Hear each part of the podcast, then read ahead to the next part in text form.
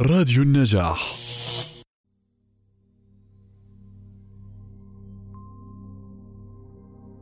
وعلى سيرة الأمثال بيحكوا بالمصري.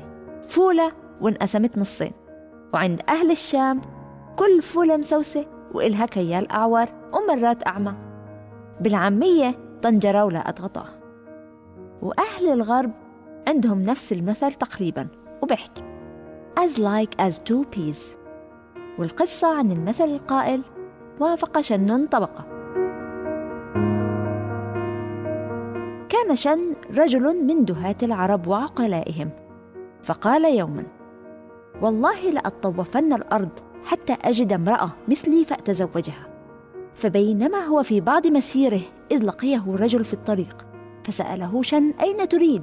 فقال أريد موقع كذا وكان يريد القرية التي كان شن يقصدها فترافقا في الطريق ثم قال له شن أتحملني أم أحملك؟ فقال الرجل يا جاهل أنا راكب وأنت راكب فكيف أحملك وتحملني؟ فسكت عنه شن وسارا حتى قربا من القرية فإذا هما بزرع قد استصد فقال شن أترى هذا الزرع أكل أم لا؟ فقال له الرجل يا جاهل ترى نبتا مستحصدا وتقول أتراه أكل أم لا؟ فسكت عنه شن حتى إذا دخل قرية لقيا جنازة فقال شن أترى صاحب هذا النعش حيا أم ميت؟ قال له الرجل والله ما رأيت أجهل منك ترى جنازة فتسأل عنها أميت صاحبها أم حي؟ فسكت عنه شن وأراد تركه فأبى الرجل أن يتركه حتى يصير به إلى منزله فمضى شن معه وكان للرجل ابنة كان يقال لها طبقة. فلما دخل عليها أبيها سألته عن ضيفه فأخبرها كيف التقيا وترافقا وشكا إليها جهله وحدثها بحديثه وأسئلته الساذجة. فقالت ابنته يا أبتي ما هذا بجاهل؟ بل هو ذكي وأنا أفسر لك مقولته.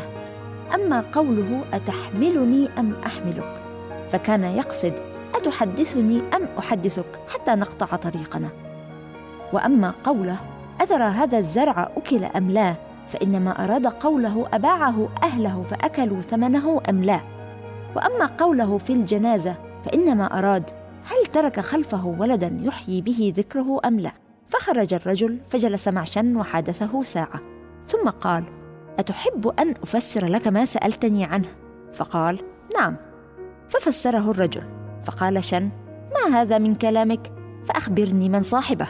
فقال الرجل ابنة لي. فخطبها شن وتزوجها وحملها إلى أهله. فلما رأوها قالوا وافق شن طبقة. فذهبت مثلا تعارفه الناس.